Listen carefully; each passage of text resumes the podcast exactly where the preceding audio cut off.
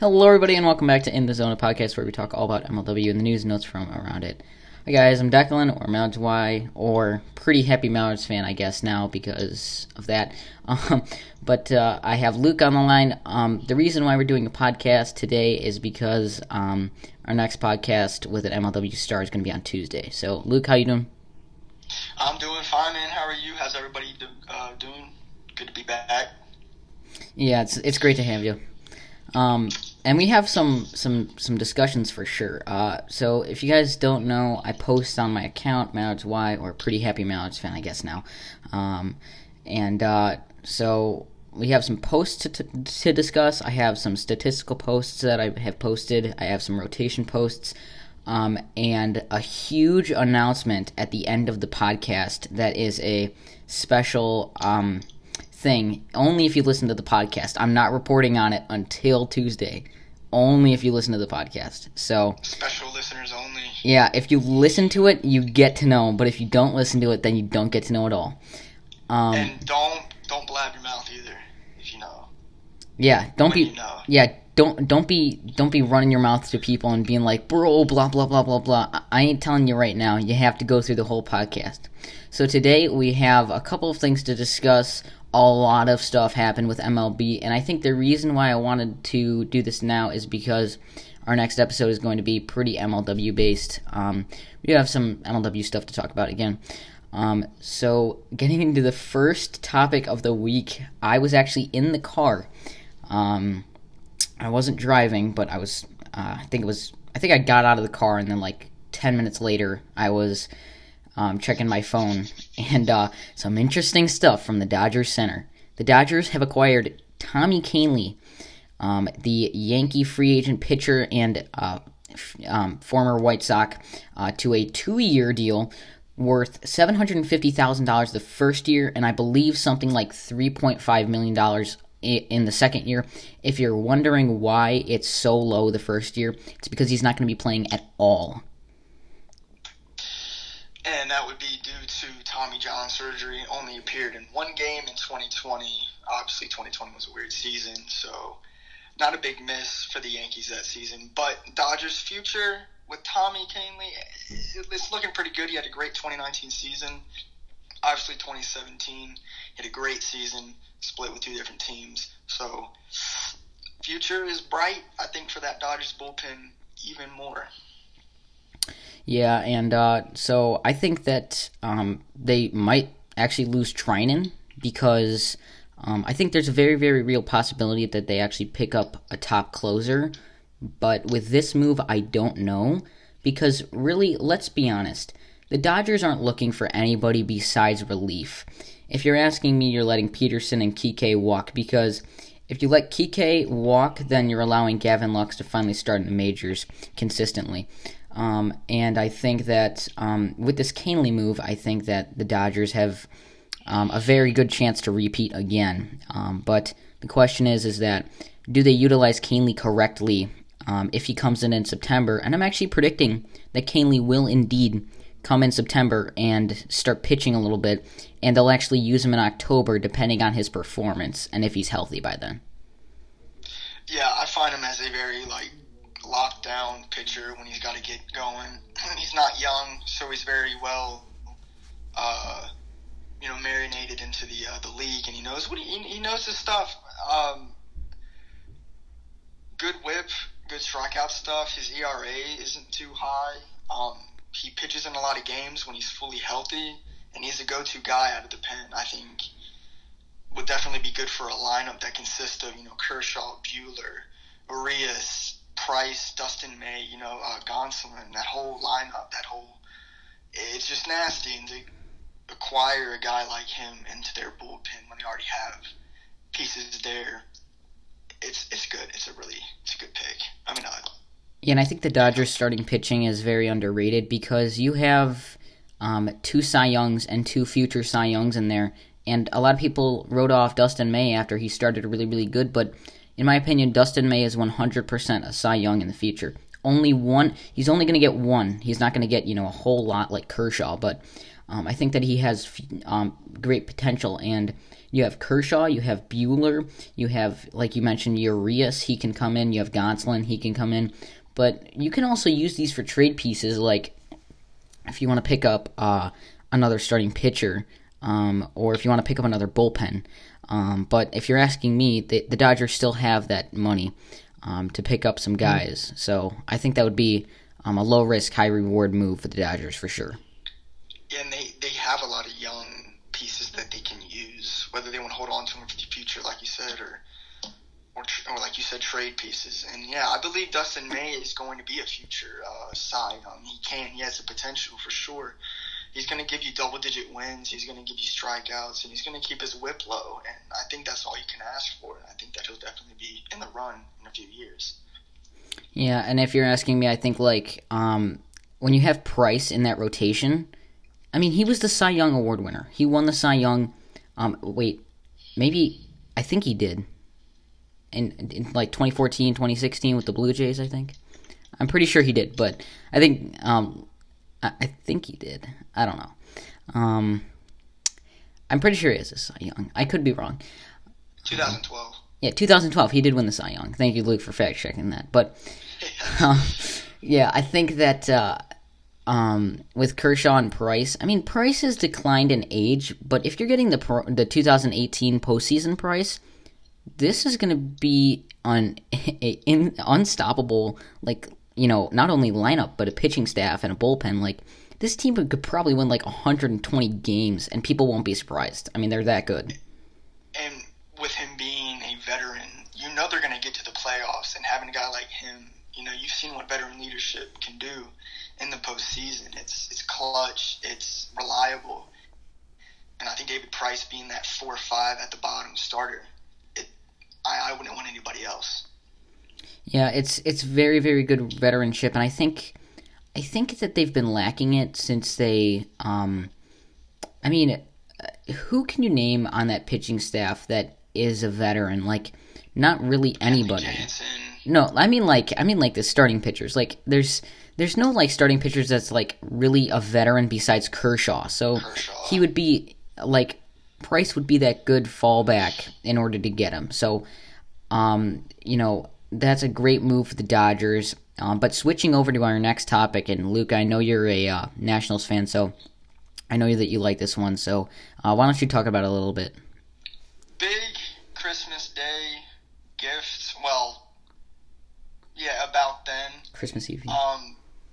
Christmas Eve. Nationals acquired Josh Bell from the Pittsburgh Pirates for a couple pitching prospects. I wasn't too upset about the move at all, especially with what he can do and where we're at first base. We just let Eric Thames walk.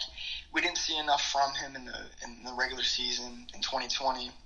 So I'm not that upset with the move of letting him walk. And obviously Ryan Zimmerman, I love him, but he's getting old. He's on his way out.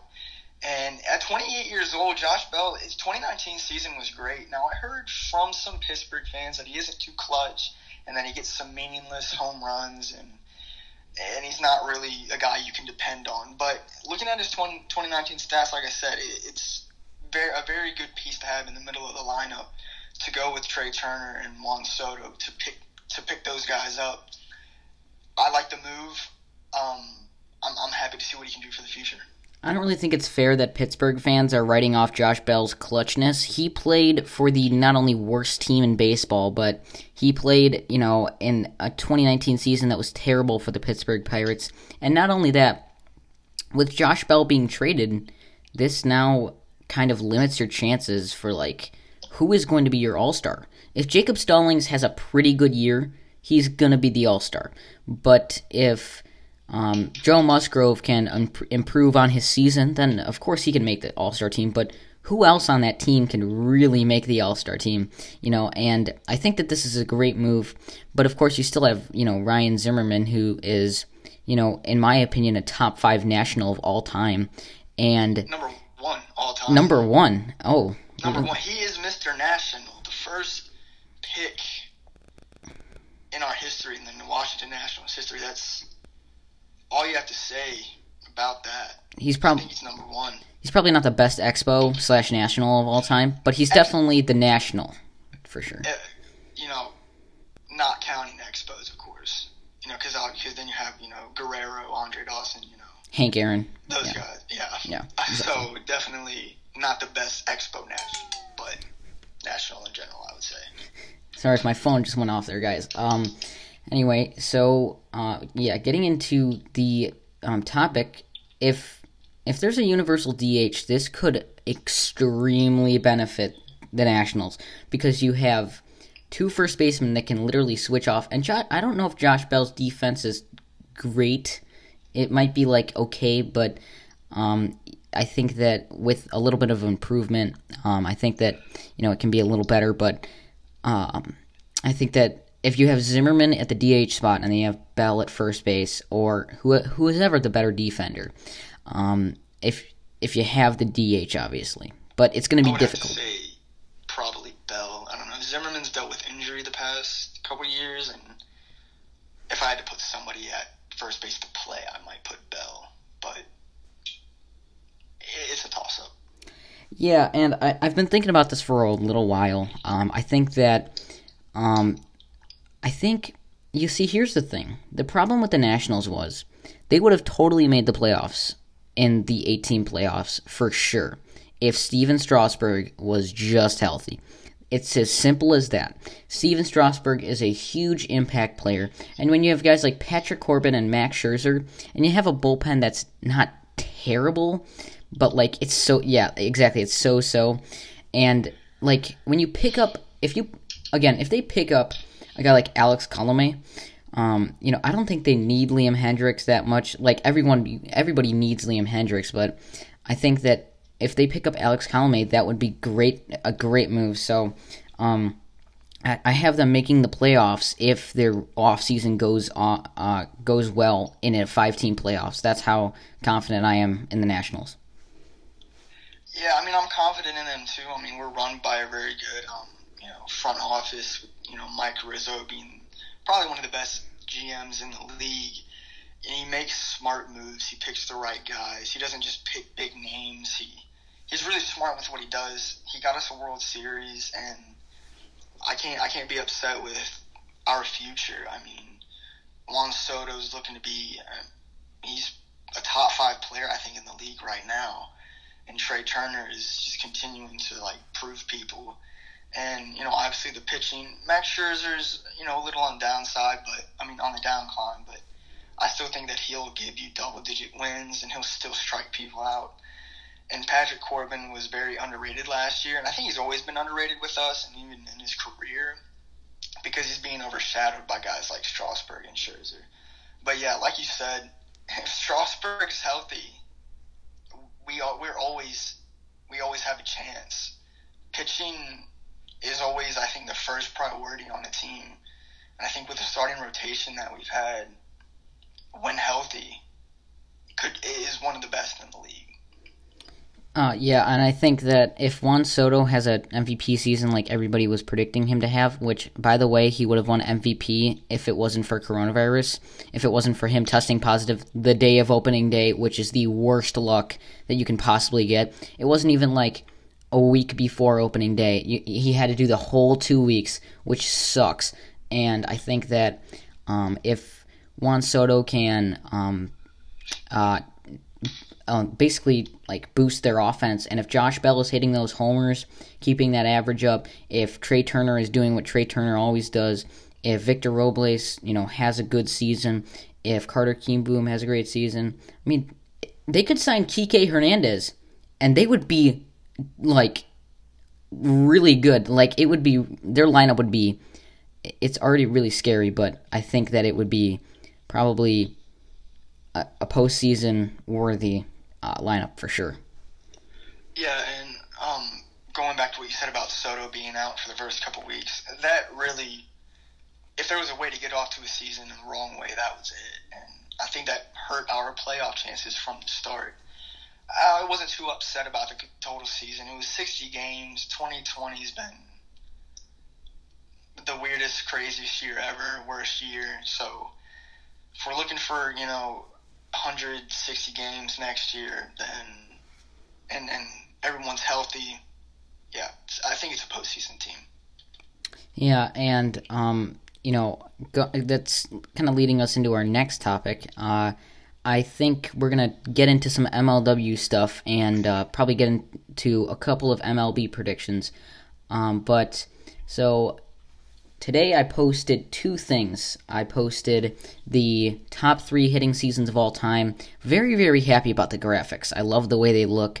I'm definitely improving, I think. Yeah, I got to give it to you, man. Your stuff's looking legit. Yeah, thanks, man. I think that we also released the rotation rankings 2 days in a row. If you did not know, the Cobras have the worst rotation. The Preds have the second worst rotation. Wildcats at 6, Magic at 5, Mallards at 4, D-backs at 3, Eagles at 2, and Gators, of course, at 1.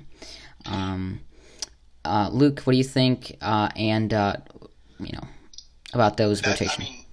It's simple, based off depth. The Predators have Ryan Cratched, and, you could argue he's the best or one of the best pitchers in the league, but behind him, there's nobody. And then, obviously, same thing with the Cobras. Drew Davis is a good pitcher, but nobody's behind him. And the reason why the teams like you had the D-backs high and you had the Gators at number 1 is because obviously the Gators are number 1. They have 2 aces on their team. Obviously, it's as simple as to say is depth is just going to give you a higher rank. It's going to give you higher chances to win because you have that depth to fall back on like the Gators do, and they proved that in the 2020 season, in the playoffs even. It's just Cheatham is down bad. Go to Jorgensen. Jorgensen's down bad, Go to Cheatham. Opposite way. So, yeah, I agree with the rankings. Yeah, and I was getting some heat from Dean Brutton. He's a MLW analyst. He works for MLW Analyst, the top MLW page right now. And he's telling me that the Mallards are not a top 4 pitching staff. And if it wasn't for that comment, I was actually going to put the Mallards at 3 because I actually sent these rankings to a few MLW fan pages, and they told me that they thought that the Mallards had a top 3 rotation. And I didn't think that at first. I actually had the D-backs at 3 originally, and then I switched to the Mallards, and then, But honestly, I think that you can make a case that the Mallards have a top 3. Now, Tommy is probably I would say he's better than Jason Chadwick and Drew Davis, but I think he's a little underrated this year because he, had a few rough series, and I think if he keeps the walks down, I think it would be a great year for him. And he lost a lot of close games too. And with Trevor on for your secondary pitcher, that is really good. I think Trevor is a sleeper pick for not only Cy Young but most improved next year for sure. And I think that's why the guy that reached out saying that he didn't think they were a top 4 is because he forgot about Trevor. Trevor is one of those guys that came in who was friends with Jory and Chadwick and Cheatham. They're all dual threat guys. They can do it all. Trevor is going to prove people next year. Mark my words that he is going to be here for a while, and he might end up, when Tommy moves on, to be being the manager most likely. And I think he's definitely going to prove himself next year, like I said. So that guy that wants to say the Mallards on top 4 or top 3, that doesn't MLW. He's forgotten who's there. Yeah, but I do want to mention this. I think that I don't know for sure, but I'm pretty sure that Trevor, he's either a freshman in college or he's a sophomore in college. I don't know for sure, but whatever he is, if Tommy leaves before Trevor is done with college, obviously, he will be the manager, and I would love the direction of the Mallards organization because obviously Tommy is great. Tommy's my favorite player of all time, but Trevor is, I really have faith in Trevor. I think he's going to do a great job. But that kind of leads me into our next topic, and that was the first post of the day. It was top three hitting seasons of all time. Luke, thoughts? I left a couple seasons off of there. For example, Kyle Schultz's insane 2016, Kyle Schultz's insane 2014, and a few other seasons that you guys probably thought should be on the list. I mean, when there's, you know, when it's back in the day, you know, when they had those great, you know, 30 home run seasons, they're barely playing anybody. You know, the age differences are kind of like, you know, whatever. Daniel's still playing barefooted. I mean, I don't, they're great seasons. They're great stats. Obviously, you won't see anything like that today with how the competition is just changing. They're all growing up. But, you know, we know who got snubbed during, you know, their season. I don't know what they were looking at when Tommy got snubbed. I guess we'll talk. We'll talk a little more, yeah. Yeah. I was going to talk about, you know, Tommy Coughlin's 2010 season. Anybody who wants to say to me that Triple Crown means absolutely nothing, first off, Triple Crown is the, in my opinion, this is for baseball too. When you're looking at Triple Crown stats, and this is the reason why I think Jose Abreu won MVP, which I'm very, very excited about. I have my MVP Jose Abreu shirt, but the reason why Jose Abreu won MVP was because in every single category of Triple Crown, he shut Jose Ramirez out. And I think that's what we should have been looking at. Now, you can say all you want about RBIs, average, and home runs. You know, I don't care. But when you combine those, they make sense for an actual, like, rounded out stat. So when you're doing that, that's what makes the most sense. When Tommy won MVP, he also out-hit Kyle in OPS, on-base percentage, slugging. He outbeat him in base on balls. He outbeat him in, I believe, I know, total bases. I think I'm leaving off a category. I am, but,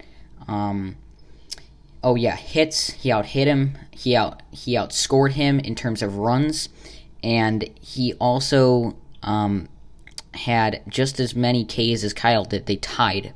So out of 11 categories, he beat him in 10 of those categories. Yeah, and then when he wasn't beating him, he was tied with him, and he was doing the same things. And like I said, I don't know who they went to, what they went to determine the MVP of that season, but there was an error in the system, and poor Tommy got the biggest snub in MLW history. You've seen the comment I've made. It's pinned. It's there. You know it. Yeah, and I think to this day, Kyle still talks. Kyle knows. There's no way Kyle knows. You know, I saw a comment 9 or 10 years ago. Somebody said, how did Tommy not win? He won Triple Crown. And Kyle said it was voted on.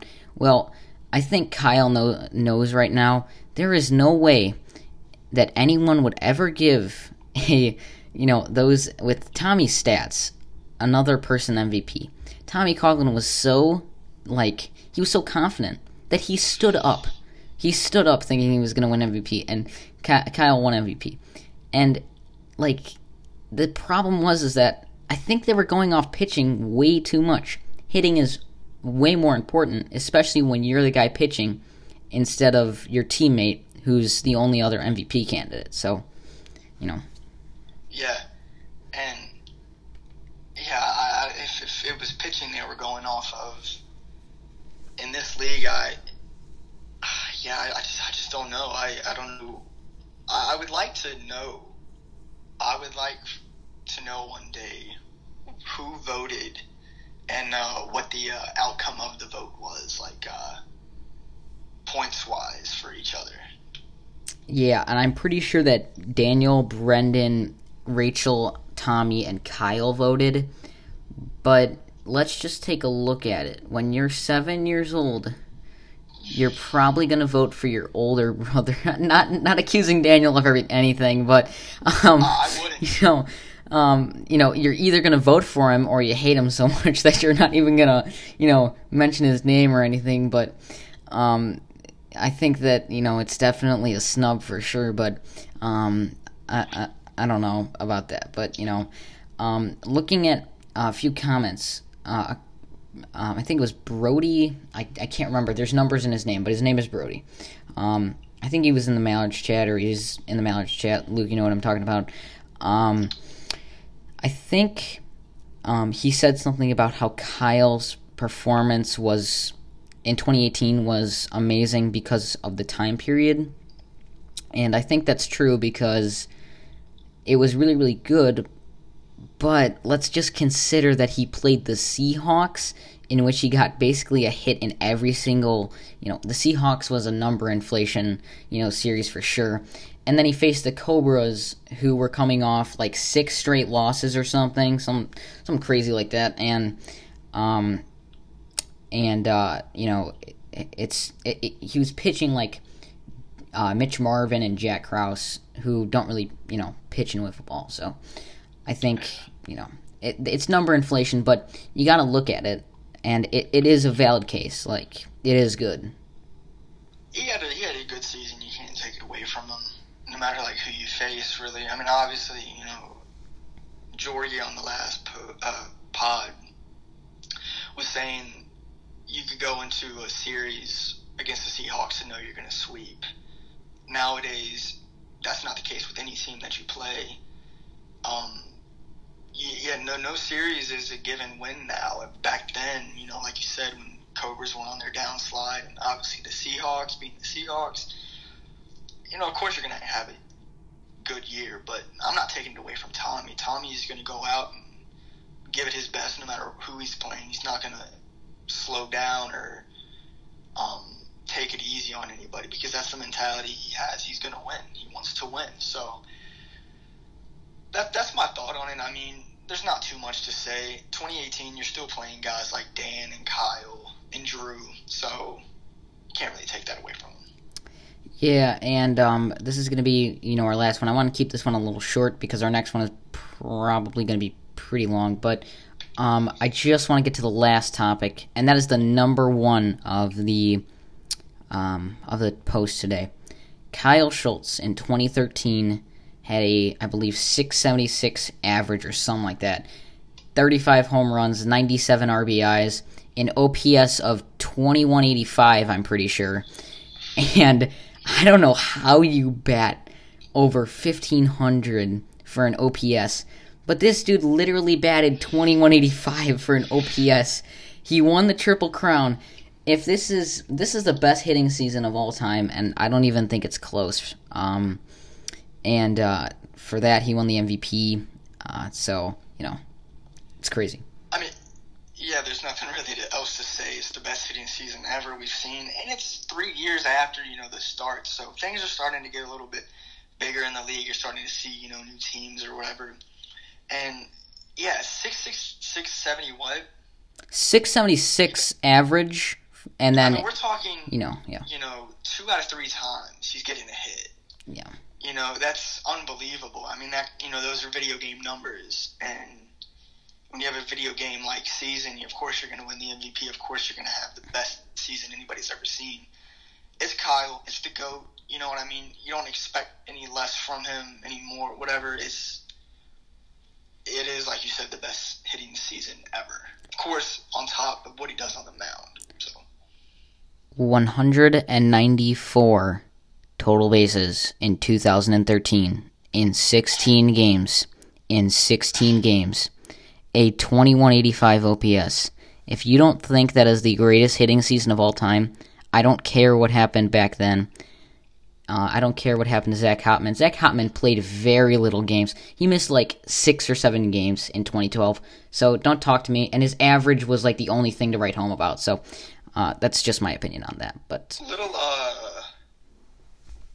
you said 194 total bases. I had Josh Bell's stats up real quick. He had 300-plus games played, 300 total bases. I don't know how many games exactly they played that season, but he cut that over in half of total bases, so that just goes to show that they played 16 games maybe to 100 plus games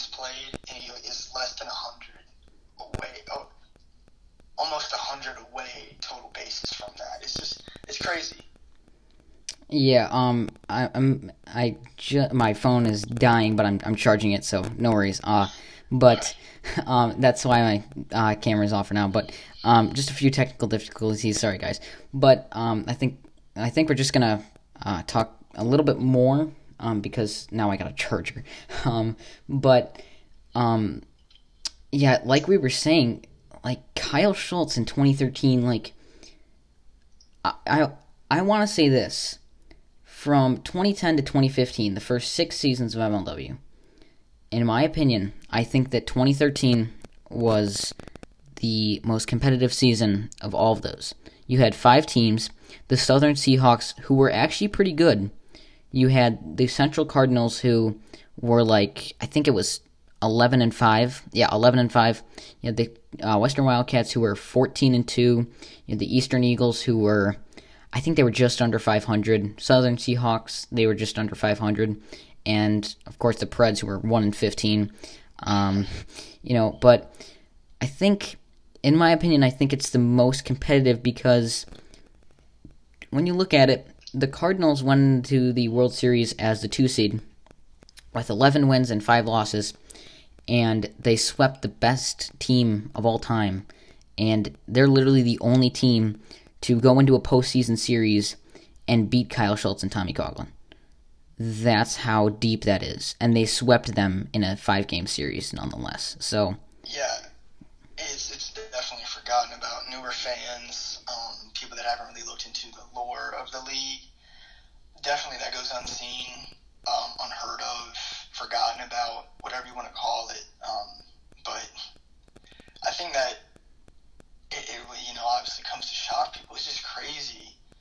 You'd think that those guys would win it every single year, and then this team of, at the time, who are these guys? And then they come in as the 2 seed. They're 6 games above 500, and they sweep Tommy and Kyle. Like, hearing those words, sweeping Tommy and Kyle, it's just, at that time, it's just unheard of. I don't know if the Wildcats ever lost a series. I don't think they did in the regular season or postseason until the very last series of where Kyle and Tommy were actually playing together, which is crazy. And, yeah, and a sweep in a 5-game series. The Cardinals had to win 3 games in a row, and let's not forget, they weren't playing with franchise players.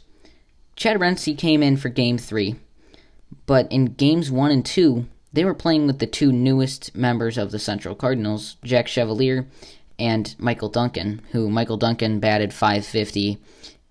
He had an OPS of like 1,900, something like that, and he drove in a lot of runs. I think he had like 10 home runs or something in 10 games, but I still think that's a great one, and it earned him Rookie of the Year. But, like, they pitch so well, and Jack Chevalier and Michael Duncan is probably like a band of misfits. Like, they weren't Chad Rency or Dalton Porth. A lot of fans don't know about Dalton, even like the experienced fans.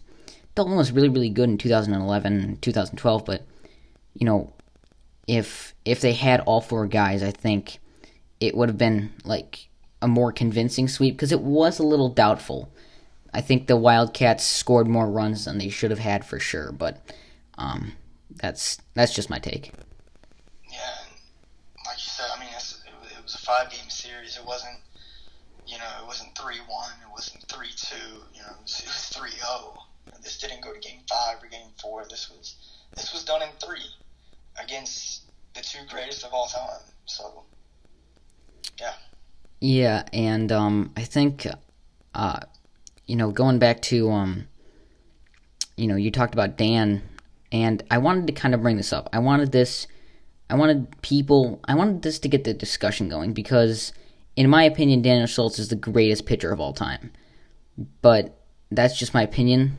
But Luke, what do you think of that? Talk about a guy who's, like I said, been in the league since the beginning. He's played, he started off playing barefoot and stuff. He's the little brother, he had to go through more adversity than anybody to start things off. You know, he always wants to beat his bigger brothers and just carry on, stay in the league and stay, you know, modest about everything and stay competitive and, you know, always have a chip on his shoulder on the mound. I mean, yeah. To this day, what is his MVP season was in 2016? 2015. Yeah. Yeah, once he took off, once he hit the certain age where things were kind of like even at that point between all of them, I think, then and on, I think he's probably been arguably the best pitcher that we've seen. When it's all said and done, I might have Ryan Cratched above him. At least this season I did. I just think Ryan Cratched's numbers, his Ks, I think he might be the most dominant in the league, but Daniel Schultz, I think, arguably between them two, I think might be the best. And obviously don't count Kyle out. Kyle's always, going to do his thing and Cheatham for the future. Who knows what he's going to do. Norp, Chadwick, these guys are all great. But if we're talking all time, I think you might be right with Daniel being number one. I know I'm jumping around different places right now, but I think I might have to agree with you with Dan being number one pitcher all time. Yeah, and just an interesting statistic. Kyle and Daniel have both won the same amount of Cy Young awards, and I think what's most interesting is that Kyle Schultz won all of his Cy Young awards in the early years of the league, and what's hilarious to me is Daniel Schultz, obviously this year it's going to change, but I'm not including this year because awards haven't been announced yet. Daniel Schultz has won three out of the last four Cy Youngs, including a season last year where he gave up 2 runs with a .17 ERA and a 9-0 record. Obviously the greatest pitching season of all time, and Daniel Schultz won his first Cy Young in 2014, and he split it with his brother. They had split awards, so they both won, I guess, 4.5 Cy Youngs, but I'm going to say 5. And Kyle won his first, won his 5 Cy Youngs in the first 6 seasons.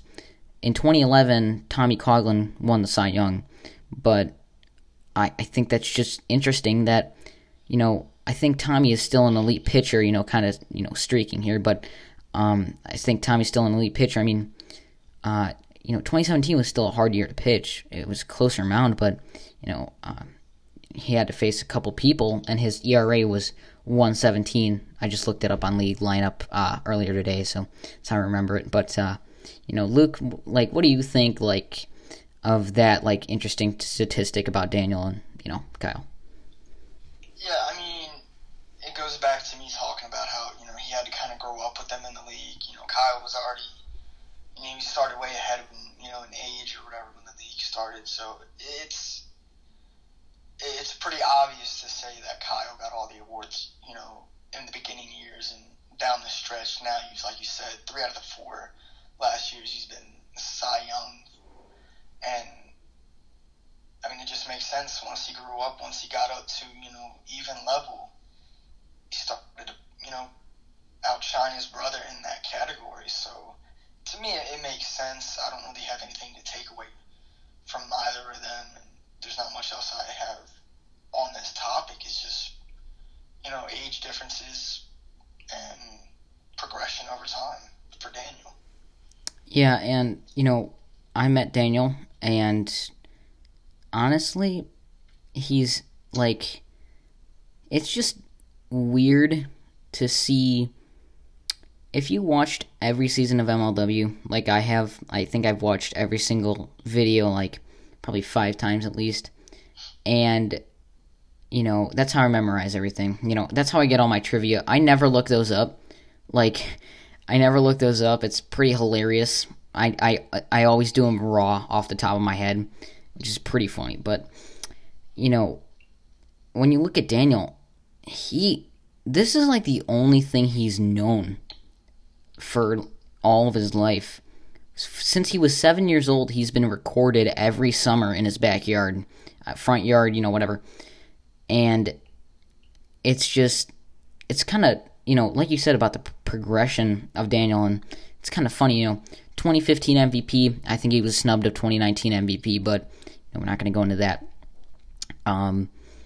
But I think it's kind of crazy to think about, his progression.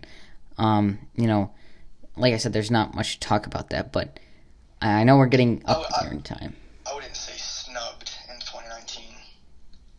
I would say outshined by Ryan Cratched, but, I think the reason why Cratched won the MVP was because of... I think it was just because people thought he carried the Preds more when Daniel was doing most of the carrying for the Eagles. I mean, let's not forget that Daniel was, he had a .17 ERA, but like I said, I'm not taking, pitching into account for everything. His numbers were still great. I think he had like 6 or 7 home runs.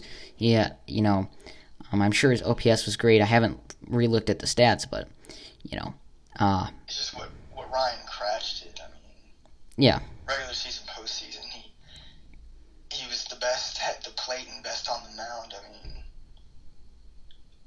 you could say like runner up, Dan, but I wouldn't say snubbed, just because of how great Ryan Cratched did. And I wouldn't say I guess from a perspective you could say he carried them, but Alec Warda still clutched up like he always does when it meant the most, so, yeah. Yeah, and I just wanted to get into one more topic. We're getting there up in time, but it's not about MLW.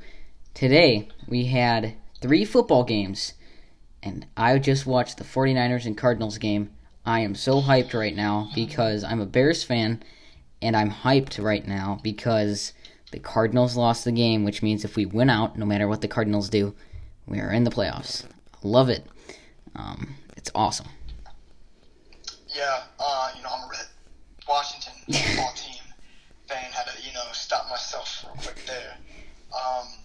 Not going to go into that at all, but we beat the Panthers tomorrow, and the Ravens beat the Giants. We're in.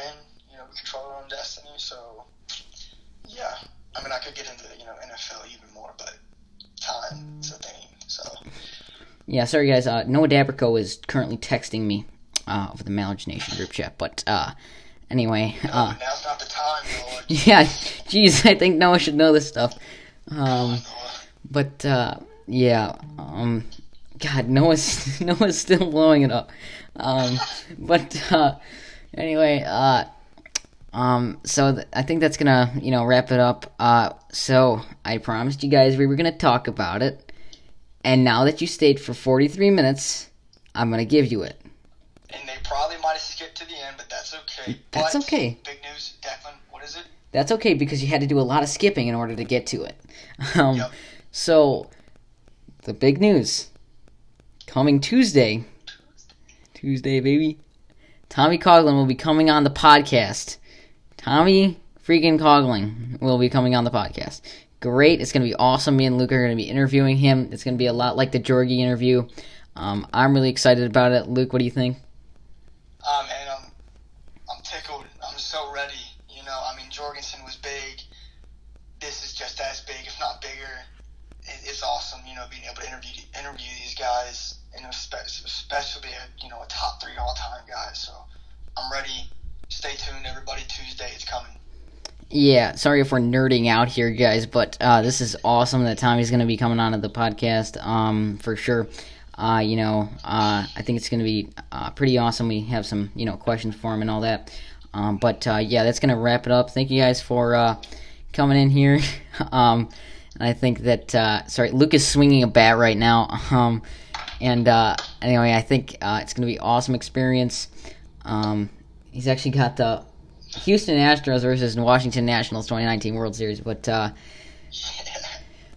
think that's going to about wrap it up, guys. Thank you so much for joining us. I can't wait for Tuesday. Stay tuned for sure. Bye, guys.